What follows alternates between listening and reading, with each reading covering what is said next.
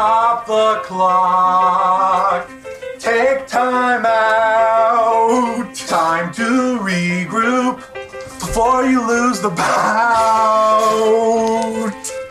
Freeze the frame. Back it up. Time to refocus before I wrap it up. Hit my balls.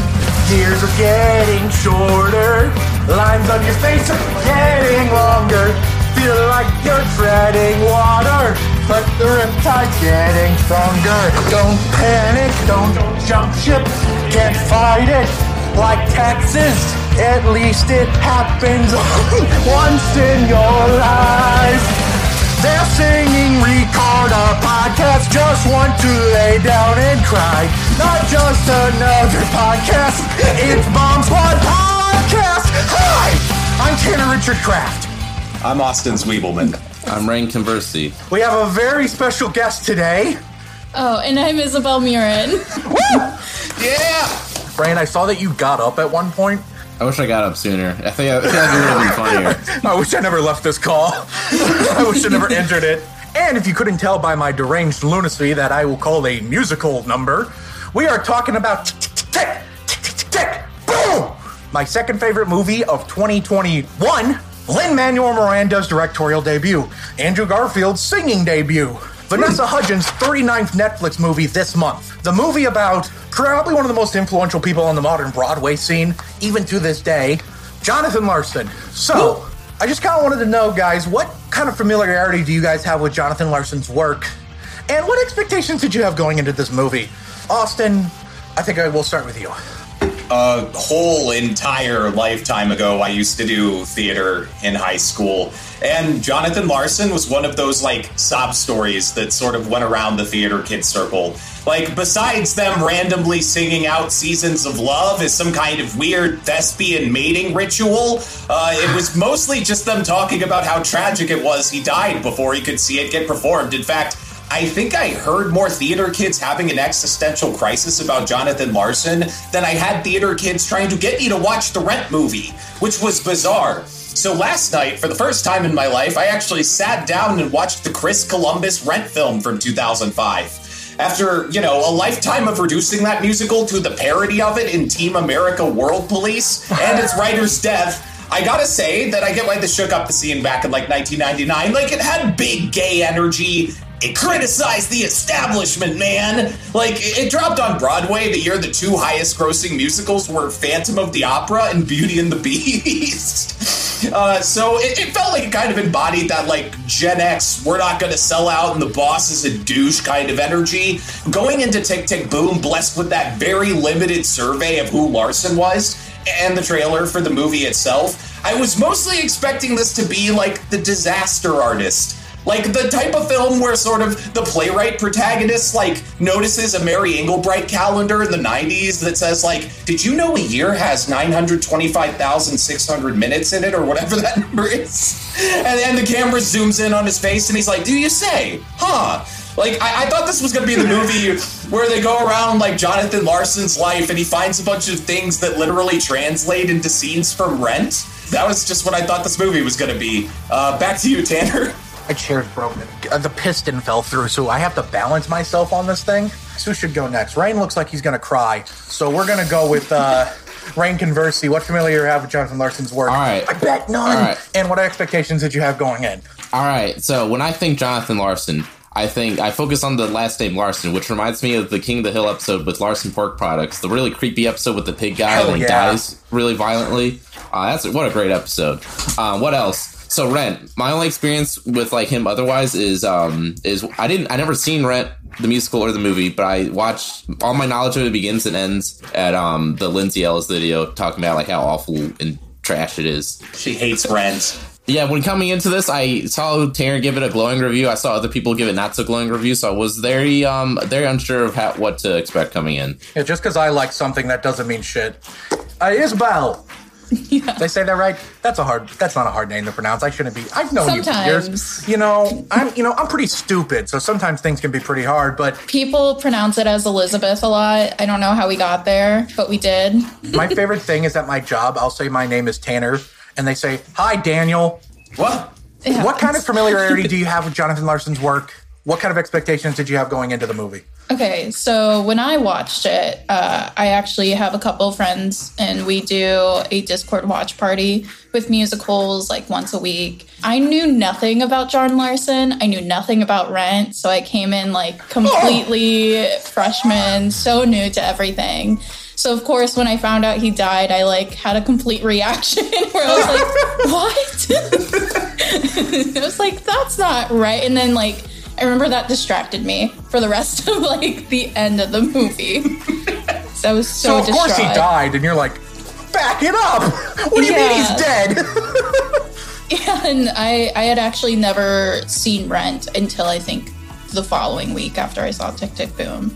did you like Rent? Did you like Rent? That was also a weird time.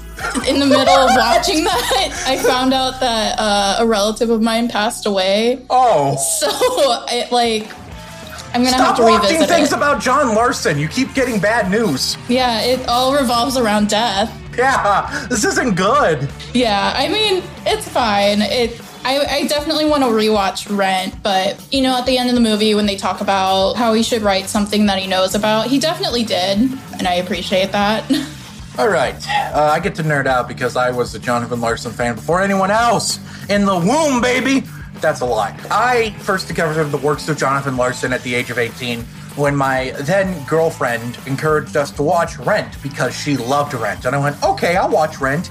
And I fell in love with it. I love that movie. I think y'all are haters. Lindsay Ellis or whoever the hell says it's bad, uh, they're dumb baby brain. I'm smart man. Mmm. I have You really need to get that chair fixed. it's that smart man brain that's at work right now. That's not good. I don't. I don't think that's good. Is it? Uh, I don't know what I'm gonna do. Do you have any other chairs? No. Can you make a, a pile of things to sit on? This reminds me of the beginning of Tick Tick Boom. You're right. All right, I'm standing now because um, my chair broke. What the hell was I talking about? You love Rent. I fell in love instantly because, as you have to understand, as a as a bisexual guy who didn't really get a ton of classic cinema media exposure, I didn't see queer people in movies a lot. So Red came around, and it's a musical with kick-ass rock music that is about queer people in a very specific time in queer history. Had a tremendous impact on me. I loved it. It's one of my favorite movies for the year it came out. I think it's my eighth favorite of 2005. When I found out the guy who made it was dead, I went, oh man, that blows. What the fudge? I hate that. It's a shame, especially when you find out he died the night of the first, like, preview. The first time people were gonna pay tickets to see his work is the night he died. That is like poetic tragedy. But I just, I was obsessed with him and how much he seemed to not get to do. What's weird though is that I never heard of Tick Tick Boom until I saw a little teaser frame on reddit.com r slash movies about this is the first image of Andrew Garfield as John Larson in Tick Tick Boom. And I said, oh, who to what now? One of the hottest men alive is playing John Larson. Say again. Andrew Garfield gonna sing? Andrew Garfield gonna woo me? Find out Lin Manuel Miranda's directing it. And unlike, again, haters, dumb people, I like Lin Manuel Miranda's work. I think he's a brilliant songwriter. And I was like, well, I'm excited to see him do directing. That should be interesting. And the trailers came out. I fell more and more in love with it. 3090 was released as a single, and I loved that song immediately. So my expectations I, were off the roof. I tried to keep them checked. I couldn't. My expectations were sky freaking high, which transitions perfectly into our next talking point. Rain, Italy boy, what did you think of Tick Tick Boom? For better or for worse, I'm probably gonna have the least to say. Um, so I guess it's good I, you get me out of the way. Uh, like like with Spider-Man, I'm having trouble trying to figure out how much of my enjoyment um, was from the movie as it is its plot, characters, themes. You know, you know, you know the stuff. You've seen a movie before, and how much of it is um, just like a personal for me aspect, uh, like hyper subjective sort of thing. Obviously, art is subjective, but then I feel like there's like, oh, this character art works for me. Um, this plot line works for me. Um, oh, that was scary to me. Um, there, that's there's like s- subjective, and then there's like hyper subjective, where it's like, oh, I I enjoy Diary of a Wimpy Kid because I used to draw cartoons exactly like the ones that Greg drew or something. Like something where it's like super specific to you, like not just like, oh, I like robots. In the case of Tick Tick know, it's the story of a, of a guy in their 20s who feels like they have to create art and that, like, just the sands of time, just like this monster that's slowly encroaching on them and that, that they have to, you know, prove to the world that they're, uh, they're useful. It's basically, it's impossible for me to hate this movie. Like, even if it was trash, like, that element of it, it just it gives it like a, a giant buff that makes it um I'm not, I'm not the only one. I'm sure like all of us probably can relate to that to a degree, being uh former film school students. Um, without that in mind, I liked it. It was a I had a decent time with it. I thought the performances were good. I thought these characters were engaging. The uh, format of like the play performances flashback that whole flow it worked for me. Um not too much to say about it. To be um i guess a mild grumpy pants. i thought the um the musical numbers i was kind of indifferent to the majority of them. I don't know i appreciate it a lot more as a story than as a uh, musical experience. Grant i'm kind of um i'm not super particularly giant musical fan. I like them but i don't like it's not like they're my favorite genre. Um they're just like they're my medium i like them medium amount all right i think i made it clear enough good time someone else talk. All right, Rain, I get it. I get it. You hate anything that brings me joy. Let's go to another queer man that can give us a based and factual opinion. Mr. Uh, Austin Zwiebelman, the gayest man of Bomb Squad except for the one that's married. Wait, no, he's the one that's married. Austin, what do you think of Tick Tick Boom? Five out of ten. Wouldn't do it again. I, I hate musicals. um, I, I, keep thinking that it's kind of funny how the Chris Columbus adaptation of Rent is a movie that does so many lackluster things to what was probably a great musical. And then this posthumous movie about Jonathan Larson just kind of blows it out of the water. Like, what a weird legacy. The fact that it's a parable about the whole, like, this art is my big break mentality is, is good. Because I'd imagine there's like a world full of people that like held on too tight to what they believed their magnum opus was. And then when something happens, like what happened to Superbia to them, they just fly off into the private sector and they're like, no, I don't want to do art anymore. Whereas in this, you know, Jonathan Larson made two more musicals and did the thing. It's like I feel like this is important for artists to see because it represents the reality of like no matter how much you've been working on that screenplay for eight years, you might have to do another one after this if they don't pick it up. Yeah, Ryan. Yeah. There's been some negative critical to do about the sort of intro and outro, talking about how Jonathan Larson went on to do more plays and die and win a Tony. Like, there's just generally, like, I've read some reviews where they're like, that was bad and unnecessary. Did you all think that that was bad and unnecessary? Because I personally didn't. No, I think the movie would be incomplete without it. Yeah, as somebody who, like, I knew nothing about it, I think it made it I don't know, it emphasized it a little bit more. The story hit harder for me. So I appreciated it, but I can see how it rubbed people the wrong way. I think um, it felt fitting with like the struggle he's going through. Like Tanner said, it's tragic, but also feels um, fitting and poetic for the story for him to have died like right as he finally like reached his dream of making something big that a ton of people are going to see. Like it just yeah. I uh, was it me or did Superbia sound like a movie that would be made now? Like it felt like a weird smartphone era lifestyle vlogger commentary that would be perfectly yeah. adaptable now, but none of that like culture existed back then. Yeah, honestly, I'm really shocked nobody's gone back, especially with how big Rent has become and attempted to uh, revive that. Because it's not like the only issue, the only hangup is, is that he wrote like seven endings and nobody knows which one he actually wanted to go with. But honestly, that's not a big deal. Well, just get Guillermo del Toro. He'll pick. Just do all of them at the same time. At, well, no, clue. Just clue it. Yeah, clue. Oh God. Depending on which screening you go to, you get a different ending, or they all get to vote like American Idol. you, which ending do you want? And then Simon Cowell's there just shaking his head. Do you want John to go to the Berkshires with his girlfriend? uh, there was one part of the film that gave me that distinctive kind of shame you get when you're watching something too silly to be appealing to skeptics who aren't familiar with the genre or don't like it in the first place. Like when my parents used to walk in on me watching weird cartoons as a kid, and you're like, no, it's just Pokemon. I promise. Like, I'm not this cringe. But like the whole thing, uh, I was thinking was like, could I show this to my husband? Would he like it? Because he doesn't like musicals; they're not his thing. And the only number that felt too theater kitty for me was therapy. Just the weird marionette choreography and the facial expressions and the intentionally loopy songwriting just made it feel goofy and out of place. And I was like, great, I guess I, I shouldn't show this to him now because he's gonna fucking hate this part. One thing I didn't think was silly was the hip hop interlude for Play Game and by extension all the 90s stuff. Like, Play Game felt like a fun Tribe Called Quest ripoff. And it was nice to see the 90s being used as something more than an excuse to represent the AIDS crisis in a movie.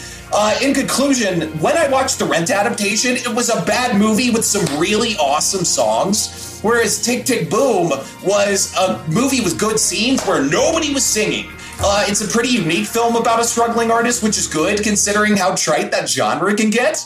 I'd recommend it to theater kids and fans of Andrew Garfield. Back to you, Tanner. Why'd you say theater kids twice? I don't know.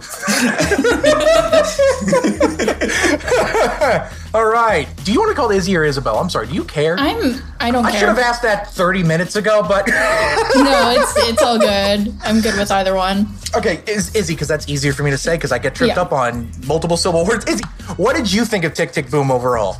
I thought it was pretty solid. I really like post production a lot, so that really struck out to me the most. Like during swimming, where that line in the pool just becomes a whole musical sheet.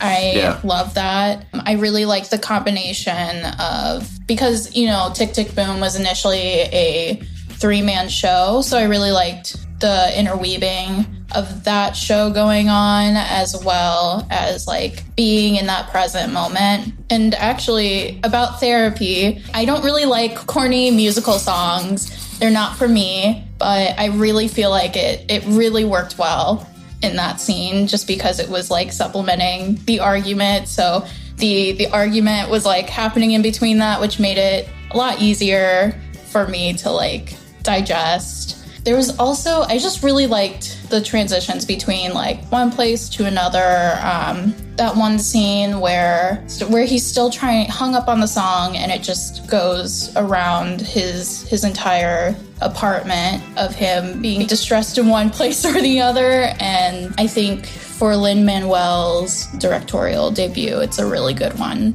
and also uh, as someone who's by uh, Alexandra Shipp and Andrew Garfield on screen I had a moment of like what's happening You know what? Like, you and me so both. Yeah. You and me both. Oh, quite funny. For me, I think my biggest moment was when the first time I saw Andrew Garfield and Robin de Jesús on screen at the same time. I went, "Oh, I'm gay."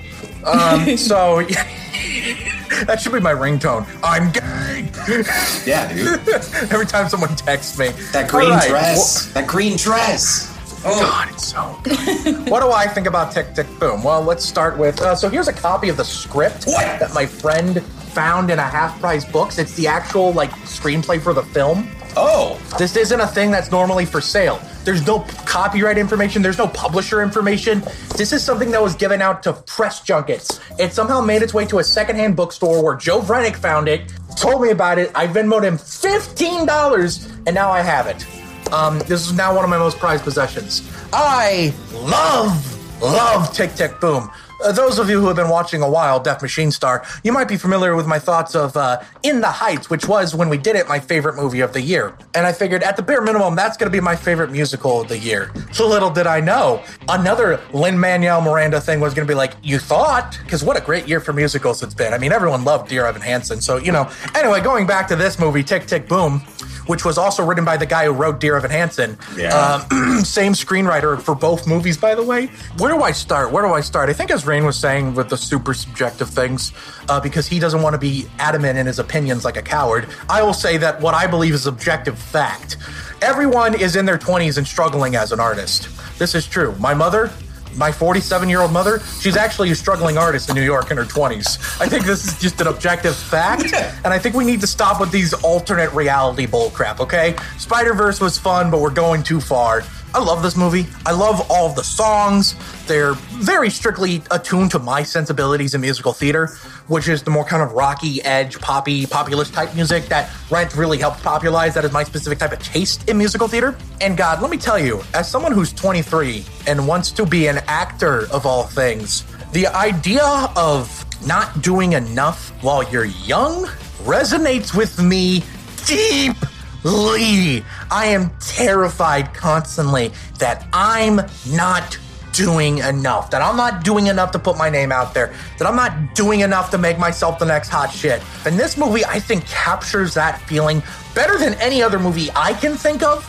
That specific feeling of wanting to make it as an artist and feeling like you're not doing enough. Like the idea of 30 being a ticking time bomb, a deadline that is terrifying. Okay, Austin, I get it. You're going to turn 30 like tomorrow or whatever, but you don't got to give me that look. Did you notice Um, all the characters who called him a baby and made fun of the fact he's not 30? Jonathan Larson. He's not even 30. Oh, wow. Thank you. Hey, boy genius. It's really not a time bomb. Okay, I know, but I'm 23 right now, Austin. I, I dig. I don't have wisdom beyond my years. Got I. I I'm not even married. Anyway, the point is, is that I um I love Tick Tick Boom since I think Lin Manuel Miranda injected a lot of visual flair, especially like what Izzy was saying with the post production. I think there was a lot of stuff done there that really amped up the game. I was impressed by his directorial vision. I was afraid it would just feel like a stage play recorded, but honestly, it takes advantage of the film medium really well. Like we've all been mentioning, the framing device of having it be both the play and then the real life events happening is so cool. Especially because, fun fact, Tick Tick Boom, when it made it to Broadway, was a three man show. But when Jonathan Larson first performed Tick Tick Boom, it was a one man show. It was a rock monologue. So to see it evolve from rock monologue to a three man show on Broadway to this, it's kind of like this beautiful evolution. And it feels like the ultimate form of what this story could be because it has so many aspects of all the mediums that it's taken advantage of so incredibly well. And on a personal level, I, uh, I'm terrified of death. Not so much death as a concept as my life ending. That's not so scary. Everyone has to die at some point. It happens. What terrifies me is the idea of dying and not having done anything that Matters? Right. matters to anyone. I didn't even think it would come on now. I thought it would be later. Could still happen later too. We actually have a counter. like a little baby. I'm terrified of death and not having done anything that doesn't matter. And to see a movie, I think, portray that that that fear, that sensation so well and so passionately is um really powerful. Really, I, I can't say it enough. I love this movie so so much, and I'm gonna get into the specifics of something about what I'm about to say why. But towards the end of the movie, I was thinking, okay, I think In the Heights has been dethroned. This is my favorite musical of the year. And then something happened, and we'll get to that later. But when that thing happened, I went, This is my favorite movie musical ever. Uh, which is my genuine take. Austin hates it. Austin's like hyperbole. I saw it two months ago. You can't use that excuse this time. It's not principle. recency biased. The Tanner principle. There is no Tanner principle here. I saw it two months ago. Why? Okay, so it's it's your favorite mus- movie musical of all time, and we're gonna find out why. Got it. Yeah, we'll get into that later. I have a specific thing I want to point to. Let's uh, move on to our next question, which is which character was your guys' favorite? There's a this movie is filled with characters. Some of them real, some of them amalgamations of real people, some of them Stephen Sondheim. So, which Rest in peace.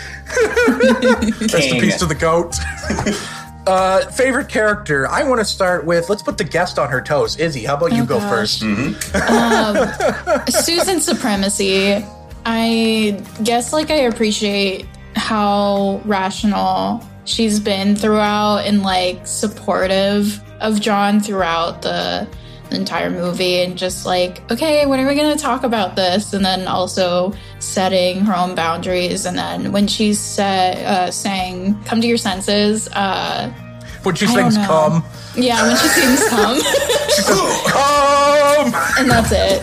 It, it, it follows up green green dress. Who's with the green dress had a stain on it. It was really weird. No, but like come to your senses. Her character development was just kind of like peaking, for lack of better terms, at this point, peaking a climax where, you know, that was like her song, her defining moment. I know the the character Susan is based on. I know they had like an on and off relationship in real life, but I guess her relationship with John in the movie, it just felt really real. There was no breakup and then they they left. It was very pretty mutual in the movie. I do agree. I do agree that she climaxed when she come. Anyway, uh, Austin's gonna have to censor that, That whole whole thing. thing. She's gonna be. I agree. Austin, which uh, character was your favorite, and why was it Robin de Jesús? My favorite character was the guy who worked in finance who showed up to John's party and said horrible, vulgar things. He may be a crass jerk who represents everything banal and cynical that John's work was up against, but he heard John say that he was the future of musical theater, and he agreed. It, he was awesome. Like, I think there was a shot of him at the Superbia rehearsal clapping along with the crowd. Like, this man represents the eventual success of Rent with critics and audiences. He's a stupid lug of a man, but he's my stupid luck of a man. Back to you, Tanner. That's not a real answer. That is, what was I supposed to say? Andrew Garfield? That's reserved for somebody else. Or yeah, Rain's gonna say it before me, probably. I feel like saying the main character is just cheating. And also, I mean, I really want to say him, but at the same time, he, he was not the best boyfriend.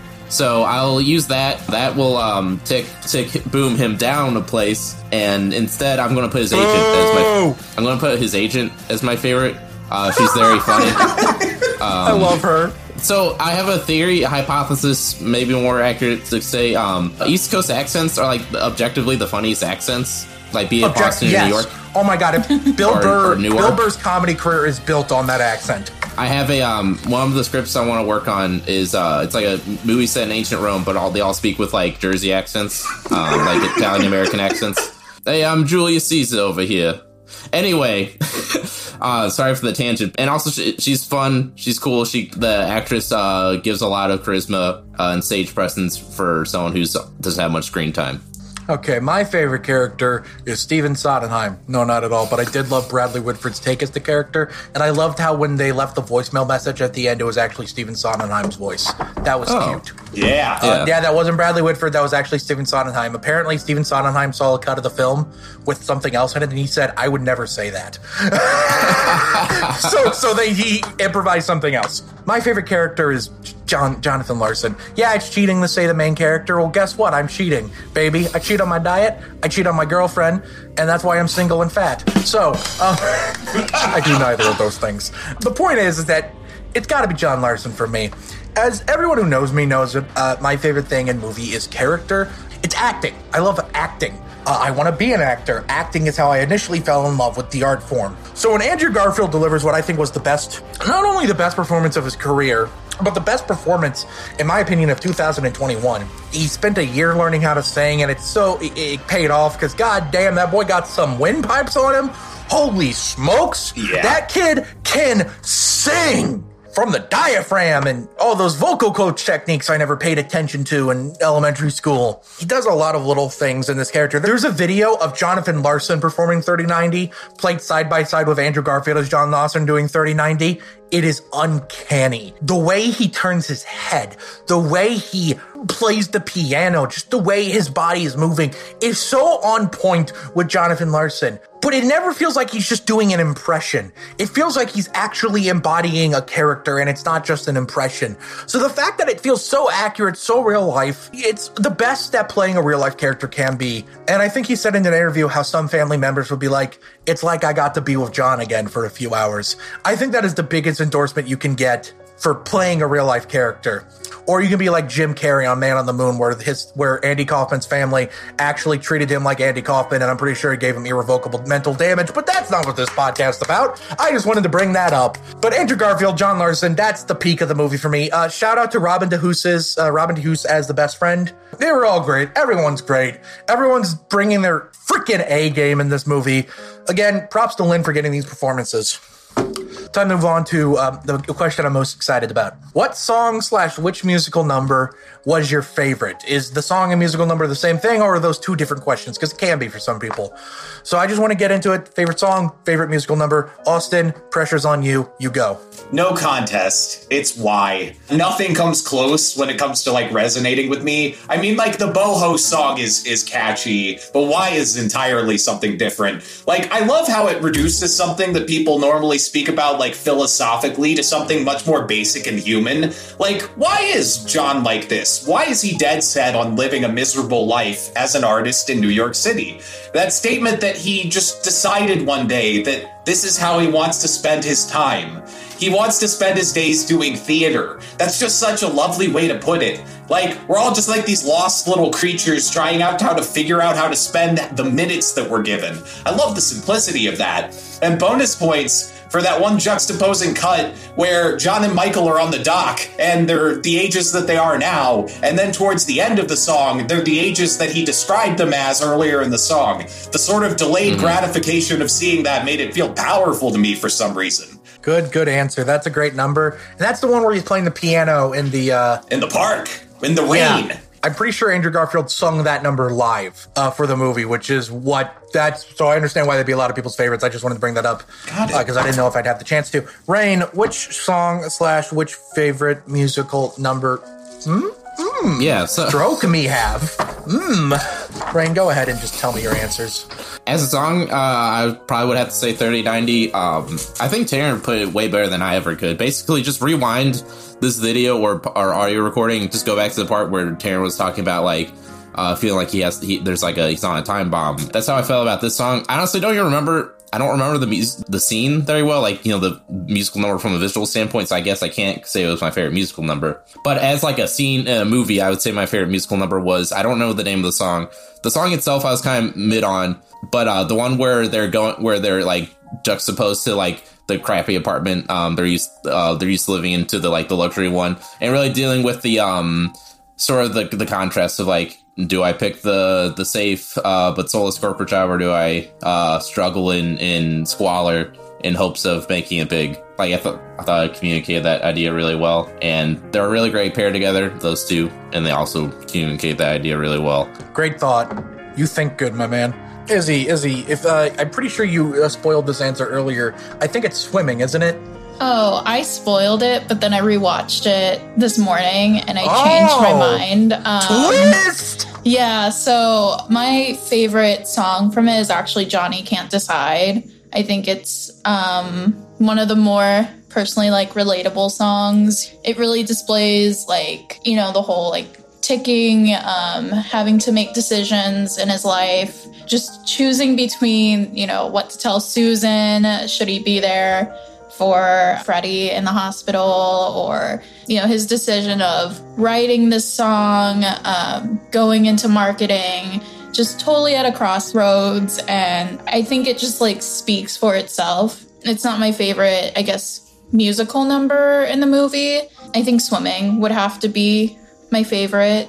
It's kind of like a really nice breather from everything. And I think for that number, Andrew Garfield was supposed to have a swimming double, but then the swimming double was like, actually, you're like, he's faster than I ha- am. He's a like, better swimmer than me. me. so he just wound up going through it. Um, really appreciated the dead man's float at the end, where he's just staring at the bottom of the pool. I think it's done really well. And also when he's like, that girl looks like Susan. When I mm-hmm. first watched it, I like did a double take too. So I think they edit in Susan in some of the shots. they do Yeah. they do Yeah. just initially it's it is a different person, but like before you even mentioned it, Susan, I was like, oh, is that Susan? Like, and and just the I really value visual effects as well, so I really liked the music notes coming up. It's also really important to mention Sunday that had so many cameos. Cameos galore, including Lin. Yeah. Who was like a, a cook, which, fun fact, he wasn't supposed to be in the scene at all. One of the guys that was supposed to be in a cameo called in sick. I couldn't remember who. Mm-hmm. Yeah, I, I remember reading that there, there was supposed to be so many other people there too, and just with, uh, I guess, the panorama, they just couldn't do it. It's crazy that they shot that film the way, or like shot that musical number the way they did. And as somebody who's worked in food service, I appreciated the number for what it was. That's a great number. God, when he you people should be eating at home, it was really gratifying. Anyway, um, this is the moment I've been hyping up. The moment that made me realize this is my favorite movie musical ever. Not just my favorite musical of 2021. This is my favorite movie musical ever. Was the louder than words sequence. It's my favorite song in the movie. It is my favorite musical number of the movie, which may seem weird, but I just, it was, cutting back and forth between the stage and like this montage of his life, and then you go into the crowd and you see all these people that have throughout the play that have been supporting him as much as they can. You see Stephen Sondheim, and then towards the end, just how powerful that sequence was, and just showing how how loved John was when he was still here, even if he never got to see the kind of success that he dreamed of. Did, did you know he was misdiagnosed? John Larson was my son. Um, He was misdiagnosed with the flu by a hospital in Cabrini. Yeah. he was misdiagnosed twice. He could have been saved. His death is more tragic now. it felt like the ultimate celebration of John. It felt like, but not beyond that, a celebration of artistry, a celebration of chasing your dreams. And, and that's what really tied the movie together with a bow and made me realize this is special. There are so many lyrics I can point to that are beautiful, but I think the one that stood out the most to me was, um, why would we rather go through hell than sleep alone at night? As someone who's been on many bad relationships, let me tell you, that shit hurted. That, that cut deep, my guy. That cut deep, my guy. We've all been in a bad relationship. I can't speak to you, Izzy. I mean, you talked to me about the laundry thing the other day, so maybe you probably have been. No, I've been in but- my fair share of, bad of going through hell so you don't have to sleep alone at night. I think we've all been there. Yeah. Um, Rain has been. Rain, Rain, Rain cr- tell calls me crying every night. He says, he says, Tanner, Tanner, Andrew Garfield won't kiss me. He kisses every other man in L.A., but he won't kiss me. My relationships go great until they suddenly don't. I thought that would have been funnier in my head. There's a day. I hate you. Where, where did I go wrong? You don't bathe. Oh, that's me. I'm the one that didn't bathe for a while. Who's ready for trivia? Hey. Tanner's Trivia Corner. Yeah. Despite having no singing experience, uh, Andrew Garfield became Lin Manuel Miranda's first choice to play John Larson after seeing Garfield's Tony winning performance in the 2018 Broadway revival of Angels in America. Angels in America, an eight hour play. That- that's not a joke. That play is like stupid long. And Perestroika, the second half of Angels in America, is famous for being really hard to produce. Yeah, so it's impressive. So here's the fun fact: when he just when Lin decided on having Andrew Garfield as the lead role, uh, he didn't know he would sing. He asked a mutual friend that both him and Garfield had. They have the same massage therapist. What? That is the most I have made it in Hollywood thing I've ever heard. Making connections through the massage therapist. My life is meaningless. I'm gonna die poor. So there was an intense bidding war for this movie. Netflix won because Netflix is the only one funding movies that are between 10 and 50 million dollars anymore, it seems. Yep. Which hurts, but I guess that's where we're at. Um, At least it still exists. Lin Manuel Miranda's elementary school music teacher, Barbara Ames, makes a cameo giving Michael flowers after one of his plays. Cool. Yeah, Lin Manuel Miranda's intent was to have Jonathan Larson credited for the score. So he actually dug through Larson archives. That sounds so cool. The Larson archives to uh, find unused musical pieces by Larson that they could have used. Steven Sondheim is mentioned. Uh, he's in it. It's his last film credit ever. It is. Fun fact the day that they had to shut, because this production originally started in March of 2020, they had to stop it for a while because of the panorama. The day that happened, they were actually shooting at John's house. The the apartment they made up. Yeah, the apartment, they were actually shooting at that, yeah. The Moondance Diner that Jonathan Larson worked in is the same diner that Mary Jane Watson worked in in the 2002 motion picture directed by Sam Raimi, Spider Man. Moondance thought Diner, so. baby, let's go. you Found I a thought way. so. You found Who a did way. Andrew Garfield play? Who did Andrew Garfield play? That's right. He played Mr. Fantastic. I mean, Spider Man. Vanessa Hudgens has portrayed in multiple productions of Rent, including Rent Live, which was the 2019 one that was on uh, TV. The last thing I wanted to bring up when they were filming the swimming sequence, they were struggling to find a pool that felt right. They would go to pool after pool after pool until on one day of shooting, they miraculously found. Uh, Austin, could you pull up the name of the pool itself? Yeah, they found a pool that matched like the description of the lyrics, like the physical pool itself. It was the Tony Dapolito Recreation Center in the West Exactly. Village. After they were done filming there, that's when they discovered that's the actual pool that John Larson swam in. That is What? the actual pool he was talking about. They found it by accident. That's awesome. Which, like most great things, it's always done by accident, isn't it? That's all I have for trivia. I hope you enjoy those little little nuggets. Let's get into our final thoughts on Tick Tick Boom.